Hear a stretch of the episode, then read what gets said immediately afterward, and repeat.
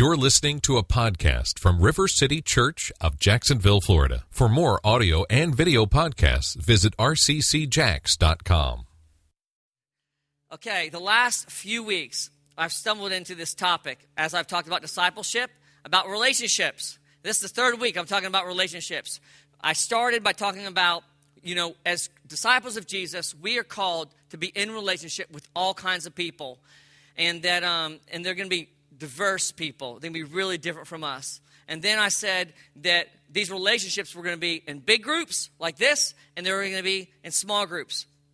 Then last week when I taught, I, I, taught about a disciple. One of the things the disciples did, or what the disciples did when they were together, is that they learned together. They were devoted to the apostles' teaching, that they loved each other. They were devoted to fellowship and loving each other, sharing the burdens.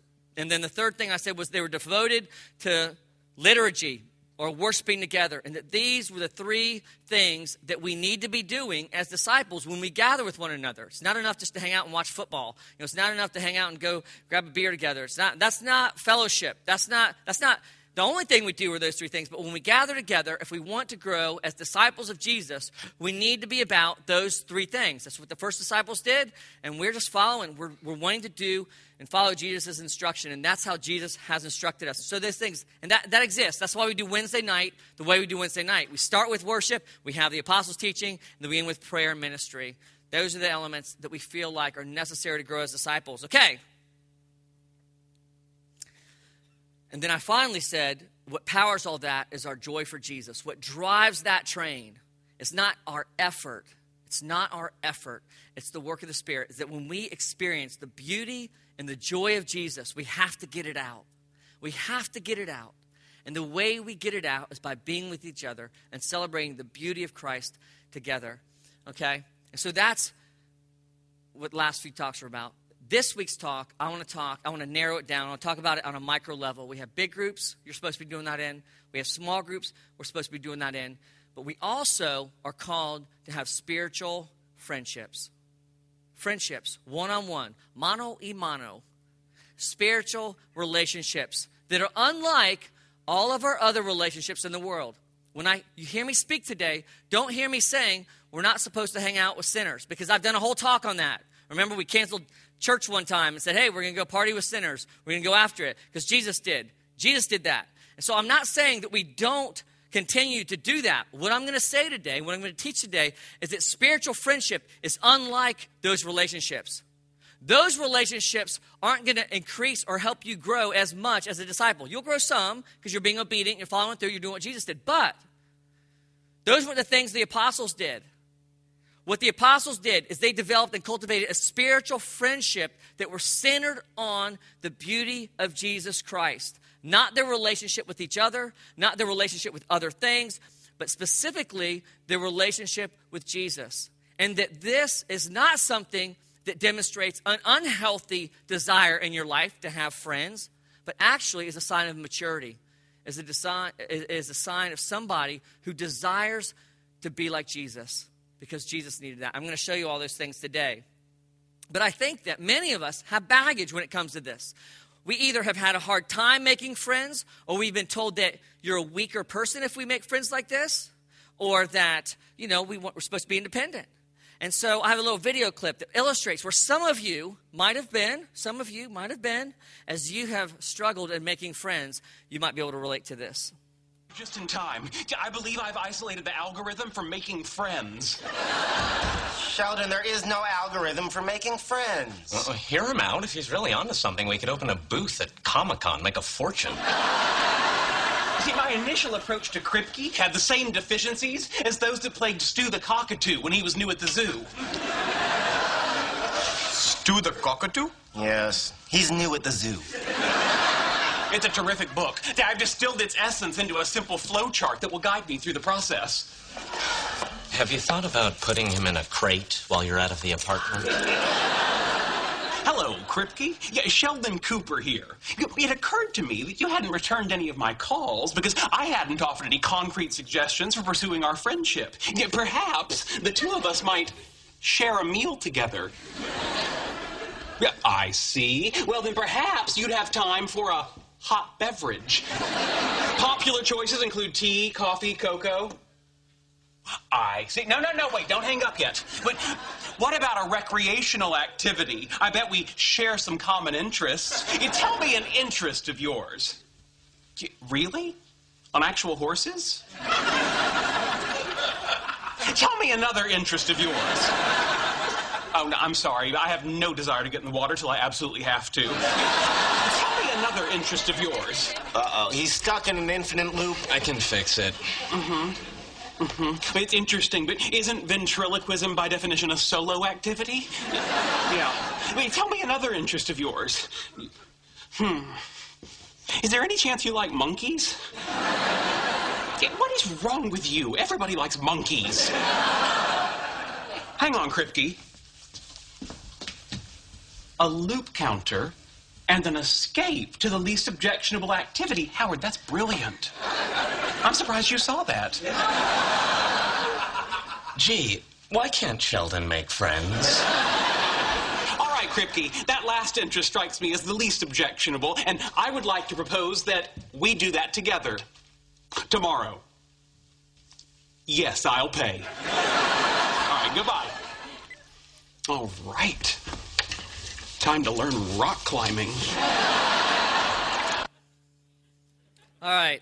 So, again, like, who wants to be associated with that dude? Like, nobody. Like, nobody wants to be associated with that person who's desperate for friends but can't make them. You know, and so when we talk about friendship, just know we're on the same boat. Like, it's awkward and it's difficult and we've been wounded and it's hard, but it doesn't excuse the reality that we are called to have deep, lasting relationships. And specifically, deep, lasting relationships that are centered on Jesus Christ. Even though we've been desired, we've been, or we've been taught by culture that you shouldn't do that. You, you, you're independent. You're, you know, that's a sign of weakness. We are the only culture in the history of the world, the Western culture is the only culture in the Western, in the, in the, in the history of the world that's defined by individual value, as opposed to your value coming from your family and your history. We are the only culture in the history of the world that says you are what you do. Like what Samantha was saying. And we, we have that wound that the culture sows into us this wound that you're valuable if you do, if you have this degree, if you make this much money, if you live in this house, and you establish your independence and your need to not need anybody else is a sign of strength. When Jesus says, actually, that's a sign of spiritual immaturity, that's a sign of weakness. Exact counterculture, against culture. That's what I'm teaching today. And so, believe me, I'm going to tell you why it's difficult for me personally. But it's, I know that this is difficult. I know this is a difficult message.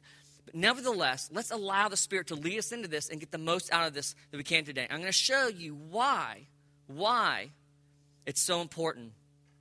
And again, don't just let's just throw that lie out. I know that's important for some people, but it's really not that important for me. I can get by, I'll be just fine. That's the lie that many of us have believed. The enemy's spoken to us, and we just said, well, that's easier, and we take the path of least resistance. Okay, so this is why it's true.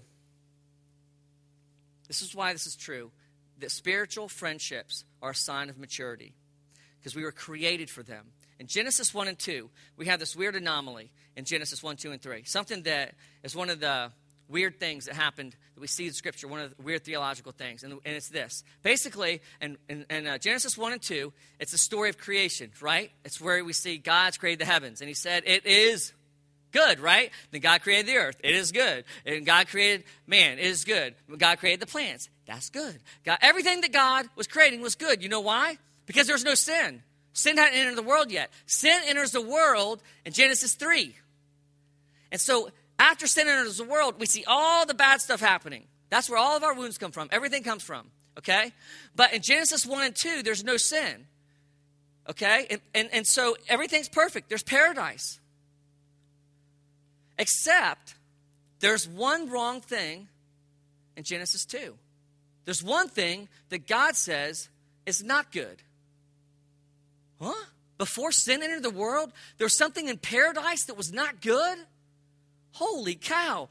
Wonder what that could be. Could it be friendship? Well, let's see. Then the Lord said, It is not good that the man should be alone. I will make him a helper fit for him.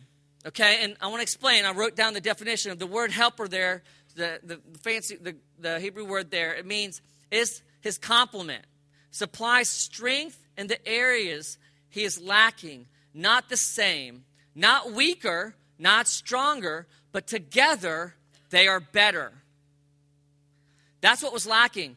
Is someone for Adam that would make or would allow him to experience the fullness of paradise, that would allow him to experience the fullness of what he was created for. And this is pre fall. This is Adam, folks. Adam, who has a perfect quiet time every day, 24 7. Adam is in perfect relationship with God 24 7, yet there was something that was still missing. That's pretty powerful. I mean, you talk about something that should motivate us to be friends with each other. I mean, this is it. God demonstrating, God saying that it's not your imperfection that creates in you the desire for friends, it's your perfection. It's your perfection. This is how I've made you. It's the perfection in you that draws this desire to not be lonely, to make to, to feel like loneliness is wrong. I'm made to be in relationship. Adam was not lonely because he was imperfect, but because he was perfect. And the ache Adam had to be in relationship, it was the one ache is not the result of sin in our life. The ache for hunger came after because of sin. The ache for the, the, the ache of guilt came because of sin. The ache of insecurity came because of sin.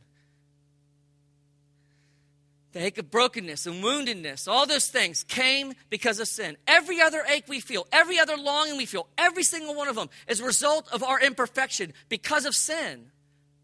Except for this one ache for friendship. This is the one ache God made in us intentionally, and it's what completes us as perfect creations in Christ. It's the thing is so that God's sown into us. I mean, think about it. God made paradise. God made God made us in such a way that we can't experience paradise without friends. Adam couldn't experience paradise, perfect relationship with God, without friends. And last week, what did I teach? You can't even experience the fullness of joy in Christ without friends. That your joy is not complete your joy is not complete until you share it with a friend, until you get it out. If you haven't listened to that talk, you really should. Again, those both those talks and this one are from Tim Keller, different different sermon series and stuff like that. I've been reading and studying a lot of what he's written. And it's just brilliant when it comes to relationship. And he's up in New York speaking to people that don't want to have anything to do with people. And it's just brilliant how he, he talks about these things. But two weeks ago, or last week, I talked about how our joy is made complete only when we get it out, only when we express it. Only when we shout and you know, get that out. I'm not going to talk more about that. But anyway, Adam couldn't experience the joy of Christ, the fullness of his relationship with God until he had a friend.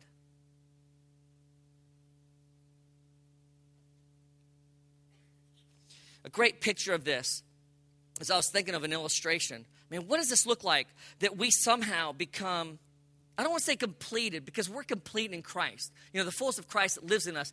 That's I'm not saying complete us, but really makes us better at who we were created to be. You know, and when I do marriage counseling, I say that marriage is our last best chance to become who God created us to be. And what I say really to the guy is marriage is your last best chance to grow up and become who God created you to be. And for whatever reason, God acknowledges and sees that you're better off and are going to be able to be with this person that I'm putting you with to become who I've created you to be and experience my love for you. That this is the paradigm that you need to be in to be that person. Because if there's any other way, I wouldn't do it. I have these pictures. I have this, these little, little slides here. See, this is before marriage, okay? Because we've been told, again, there's this lie about our purpose and how we function together. And this is the lie. And this, this could apply to marriage and friendship, okay? Yeah, little farmer guy, corporate woman, about to get married, okay? All right, this is what it looks like before marriage. And we're told this before marriage, you're this person and you have your own desires, you have your own purpose in life. You've been created for this. Okay, as Christians, we say, you've been created for this. God's purposed you. There are works created for you before the beginning of the world. Before the creation of the world, God had things for you to do. Only you can do them. And when you do them, it releases joy, pleasure and God, like Samantha said, okay, that we're created for. Only you can do them, okay? And then when we're told, and this is what happens, and in Christian counseling, they tell you this, and this is wrong. They say this is what happens when you're married. When you're married, you come together and you have to die to yourself. You have to die to those desires that God's given you. You have to die, die to the, the plans that God's put on your life. You have to, you want to go on that mission trip to Africa? Too bad, so sad. You got to die to that because your wife doesn't want to go. You have to die to those things. No, I couldn't make it so that there's like the dark intersection area. I'm not good with uh, graphics or anything. It was late last night when I was doing this. But and if you imagine, they say the covenant of marriage is that intersecting bit right there, right? Right? The intersecting bit.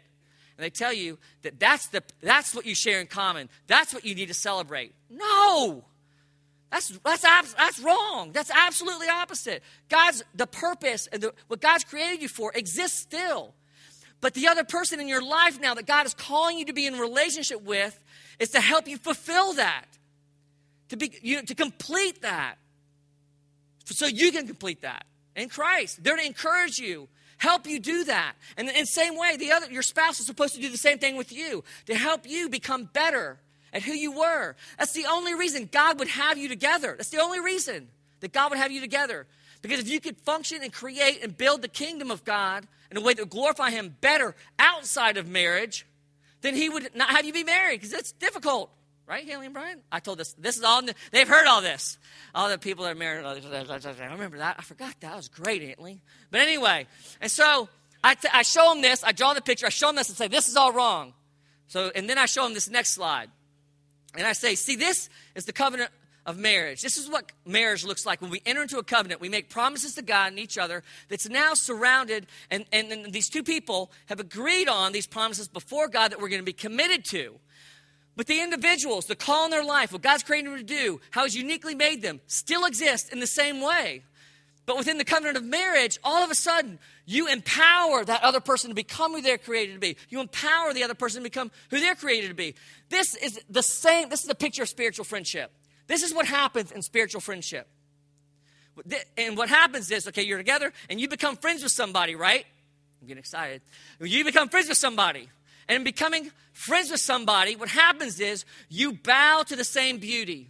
You go before them and say, Look, we're in this relationship now because of Jesus. He's so beautiful. He's so amazing. And you're on this level with them that's unique to everyone else in the world. Totally unique to everyone else in the world. And in that relationship, what happens is God calls you into a relationship with specific people, spiritual friends that will help you become who you're created to be in Christ. Help you accomplish the things God's created you to be and do. That's what spiritual friends do. And it happens because of your relationship, not with each other, but your relationship with Jesus. And we've all seen that paradigm. It's so cheesy, but it's so true. In marriage counseling, I do this too. Is that we have Jesus and we have you and me, or your spouse and you, or whatever. And you say, you say this, is that when you become, when you get married, if you start focusing on each other, you stay the same distance away from Jesus, right? But if you focus on Jesus, your love for Jesus is the object of your affection. As you focus on Jesus and grow closer to Jesus, what happens? You go closer to each other, right? But that is really, that's really what happens. Never, never compromising the call that God's put on your life, but becoming the person that God's created you to be as you're growing closer to Christ. Now, am I saying that there's not sacrifice in marriage? No, there's lots of sacrifice in marriage. There's tons of sacrifice in marriage. Marriage takes time, marriage takes energy. Marriage is awesome, it's amazing. But what does Paul say? If you don't got to get married, don't get married. Why? Because it can take your eyes off the kingdom. It makes being and for the kingdom more difficult. So if you can avoid it, avoid it. But some of you can't avoid it. And for those of you who can't avoid it, um, God's going to put you in special relationship with someone who together you're really become, you're going to become powerful. You're going to be dynamic. You're going to be unlike you would have been by yourself. And the same thing is true with spiritual friendship.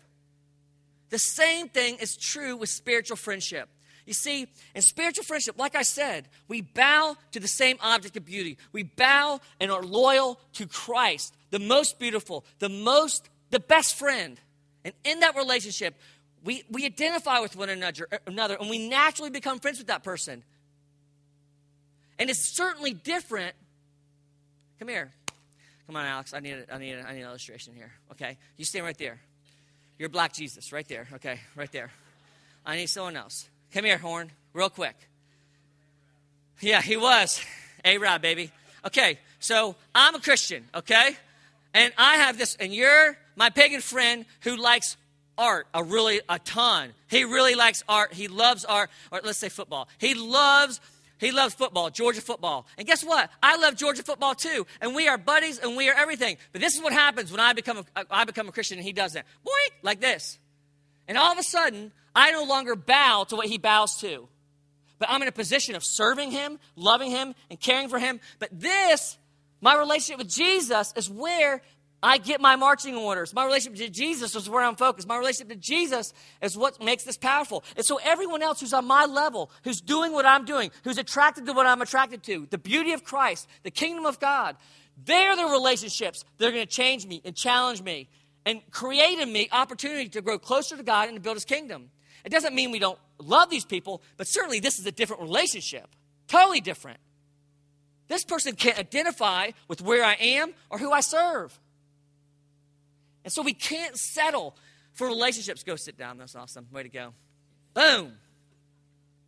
Didn't do that illustration last hour.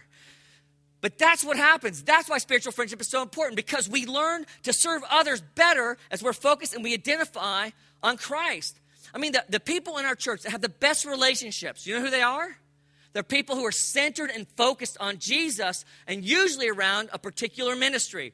The people at Street Corner, they all love each other. They're crazy. They show up at 7 every morning, every Saturday morning. They go out there, they love each other, they love people, and they're in it to win it for the kingdom of God. Why? Because they love those people? No, because they love Jesus. God's placed that on their heart, and they're pursuing that. You know, the core ministry that Samantha came and talked about. They love Jesus. They love to bring freedom to people. But why? Because they're all kneeling. They're right here. They're right here. And they're in each other's business. They're all focused to Jesus, bringing freedom, bringing life, bringing love that comes from Jesus and naturally occurs. They make each other better. They make each other stronger. They make each other more of who they were created to be and do the things they were created to do. I mean, think about it in your own life. Everyone knows this truth that if the object of your friendship is just being friends, no one's going to want to be your friend because you feel like a smothering wet blanket. You feel like a burden. I mean, think about the people you're friends with, Christian or non Christian. Your friends, usually, your best friends, because you love something together. It's why you can go to a, a football game and like, I got 50, I got 80,000 friends because they're all wearing orange and blue. They're all cheering for the same team and they're all going for it. You notice the circles were orange and blue. But anyway, but they're all going for it. And for that four hour period, we're all friends. Why? Because we have a common object of affection, a team that we're cheering for. But think about it even in your own life. Like the people that you've grown up with. Either, okay, maybe you went hunting with them. You love hunting together. Or maybe it's art. You love art together, going to movies together. If there's not an object other than the friendship that's driving you to be friends, you can't be friends. You won't be friends. And people won't want to be friends with you. They won't because it will be smothering. You know, if you go into a relationship and your attitude is, dude, you know, I just want to be your friend. Let's just be friends. I just saw The World Against Scott Pilgrim or Scott Pilgrim Against the World, whatever that movie is. I love, how many people have seen that movie? I love that movie. I love that movie. I saw it on a date night this week. It was amazing. Anyway, so there's that scene in there. We walked up to the girl with the green hair. She's really pretty. It's like she's like awesome and she's amazing and all this stuff. And he's like this dork, or looks like this dork at least. And he, he kind of wanders over. He's had a dream about her. He wanders over to her in the party, and there's this really awkward scene where he's like, "So you want to hang out?" And she's like, no. I mean, like, it's just awkward. It's awkward when you're watching it because it was just like, there's nothing there. There's nothing for the relationship to be established or built on. There's just nothing. And so when someone asks you the question or says, hey, dude, you just want to be my friend? You're like, whoa, that's kind of awkward and inappropriate, even. Why are you asking me that? And in the same way, if someone says, hey, do you believe Do you believe in this truth? And you're like, Oh, I don't want to lose them as a friend. And you think, and they go, Hey, do you believe in this truth? Do you think this is real? And you, and you feel it like, Ooh, ooh. I, I, and you honestly say to them, You say what you really believe. Well, well, I don't really care about that truth. What I care about is just being friends with you. Ooh. That feels awkward, doesn't it? And kind of stalky a little bit. It does. It feels stalky. Like this, there's not something wrong there. Friendship has to be based on something beyond friends. C.S. Lewis has this quote that talks about it. If you want nothing but approval, if you want nothing but friends, you will never have any friends. I already said the quote. Here we go. You just read it anyway. Just bear with me. I forgot that he said this. Anyway, if you want nothing but friends, you will never have any friends. Friendship is always about something besides friends. This is why people who want friends so badly can never make any. The very condition for having friends is that we should want something else besides friendship. If you want, if you, if someone asks you, "Do you see the same truth?" and your honest response is, "I don't care about that. I just want to be I just want you to be my friend." There is no way a true friendship can arise. There's nothing for the friendship to be about. Those who have nothing can share nothing. Those who are going nowhere can have no fellow travelers. Those who have nothing, if there's nothing to build a friendship on, nothing can arise, nothing can be created. There's no purpose, there's nothing that's going to glue you together. Friendship and relationship needs the gooey glue, needs that thing that pulls you together. And for Christians, it's spiritual friendship that comes in knowing Jesus Christ. You see, Jesus, if we look at Jesus' life, I mean, how many people have a Bible? No, I'm not going to say that. If you, have you seen those Bibles with red letters? Bibles with red letters, right? They're all Jesus' words. Some people don't buy them because people go, well, if you got a Bible like that, then you just don't think that all of the words in the Bible are God. So that's not true. I just like to have the red letter edition because it helps me remember who's talking. But anyway, I get confused. Anyway, so the red letter edition. If you just read the red letters, you know what you'd be reading? You know what would be exciting for you'd be reading Jesus' thoughts. It's like Jesus didn't have like the the emotional or like the, the, the wherewithal to know what not to say and what to say. You kind of get that like he could constantly have been saying, Did I just say that out loud? Because all of the red letters are a reflection of his heart, of his ministry, of his desires, of what's happening in his relationship with God. And he's constantly urging the disciples, his friends, hey, come with me. I'm really struggling right now. And he's like, the Messiah. Oh, should I say that? Did I just say that out loud? Yep, and it was written down in red letters, and everyone's going to read it, Jesus. But he was showing us, he was proving to us, he was pointing out, look, this, I'm in relationship. I'm the king of the universe. I'm the Messiah. And I struggle. And when I struggle, I need spiritual friends. I need people to come pray with me. Come and be with me while I pray with the Father. Come be alone with me. Come and do this with me. Come with me. I'm getting ready to be crucified. Come to the garden with me. And pray. His most intimate times with the Father are spent with his friends being with him, supporting him, loving him, encouraging him friends that would abandon him. And Jesus knew that. Jesus' desire to be in relationship wasn't inhibited because of people's imperfections. You see, that's what's difficult. This is why we resist this. It's because friendships, especially spiritual friendships, they're tough. Because why? They take time. And we're busy. Because we're different. We talked about that two weeks ago. But that's not a good excuse because of who was there in the first disciples. We don't want to be in relationship with people because we've been hurt by people, because people move away. We don't want to be in relationship with people because, you know, they might not reciprocate it. We don't want to be in relationship with people, especially spiritual relationships, because, because then they're going to know my business. And I'm going to know their business. And I got enough pain in my life. Thank you very little. And so we naturally resist and push people away at the expense of becoming more like Jesus.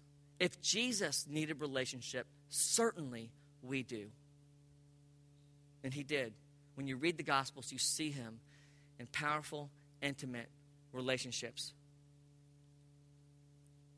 The way we become friends with people is by making Jesus our best friend forever, our BFF, baby. We make Jesus our BFF. And this is what happens. All of a sudden, people are drawn to you, people want to hang out with you. You haven't changed at all. The only thing that's changed about you is you're spending more time with Jesus. You love Jesus more. You're more intimate with Jesus. And what are people drawn to? Are they drawn to you? No. They're drawn to the beauty of Jesus they see in you. They're drawn to the power of Jesus they feel when they're with you.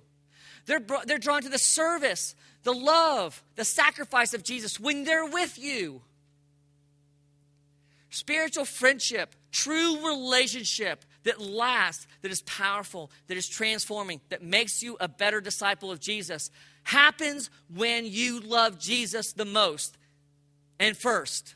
When He is the object of your love, He fully satisfies you. People, they see that. They see that and they're like, ooh, I want some of that. Come on. And they want to be with you in relationship because you are grounded, fulfilled to the max with Jesus. If you want more friends, stop trying so hard to be friends, making friendship the object and goal of your relationship. Instead, go to the best friend, go to the greatest friend, go, go to the one who has sacrificed everything to be our friend. Everything God has done, everything He's done from creation is, is for friendship. It's to create opportunity for us to be friends with Him and each other. And what Christ did on the cross is to redeem relationship, to make them what they could be and should be and never would be without Him. That's the invitation of spiritual friendship.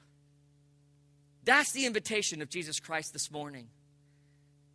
Because I know this is the service where there's lots of single people, lots of lonely people, lots of people who want to be married, lots of people who feel incomplete. This is an invitation for you. This is an invitation to find a spiritual friend who will be as powerfully used in your life as a spouse. A spiritual friend can be a strength, can be a stronghold, can be an encourager, as much as a spouse can. It's the same covenant, the same promises that a marriage comes under is the same for a person. I will be loyal to you. I will love you to the end. If you're sick, I will be with you. If you if you, until you die, I will be with you. Because we're with Jesus. You know, until if you if you bail on me, I'm going to be with you. I'm going to follow you. I'm going to pursue you. I'm going to love you no matter what. That's the picture we see in scripture of Jesus and his relationships. They were unfaithful and he was faithful. That's what the invitation is. So if you're lonely today, and I know you are, I know you are, the hope of Christ for you is that there are relationships, there are friendships, there are people out there, there are people in this room.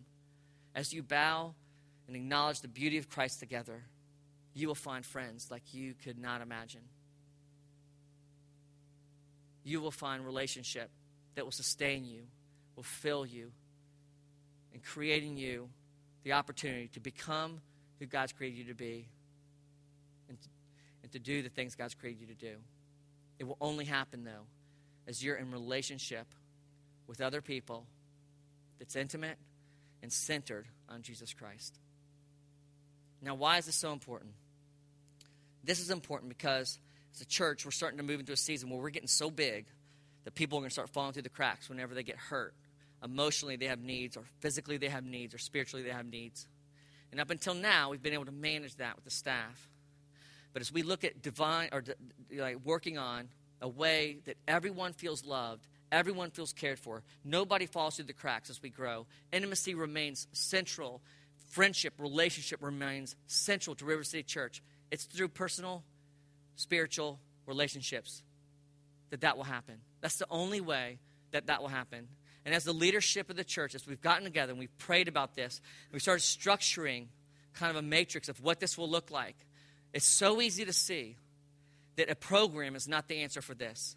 It's spiritual friendships. If we are spiritually, if we're in spiritual friendships, we are the front line of loving and caring for one another, of shepherding one another. That's a spiritual fancy word that we're struggling with right now in the leadership. We're talking about we have to shepherd each other. What does that look like? It's not a program, it's not a system, it's this it's spiritual friendships. And if we're in spiritual friendships with each other, it will take care of itself.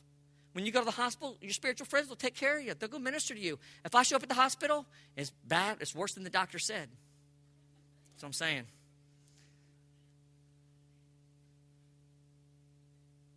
Creates opportunity for you to be the church, for you to be the shepherds of the people you love the most, the people your spiritual who are your spiritual friends. Let's stand.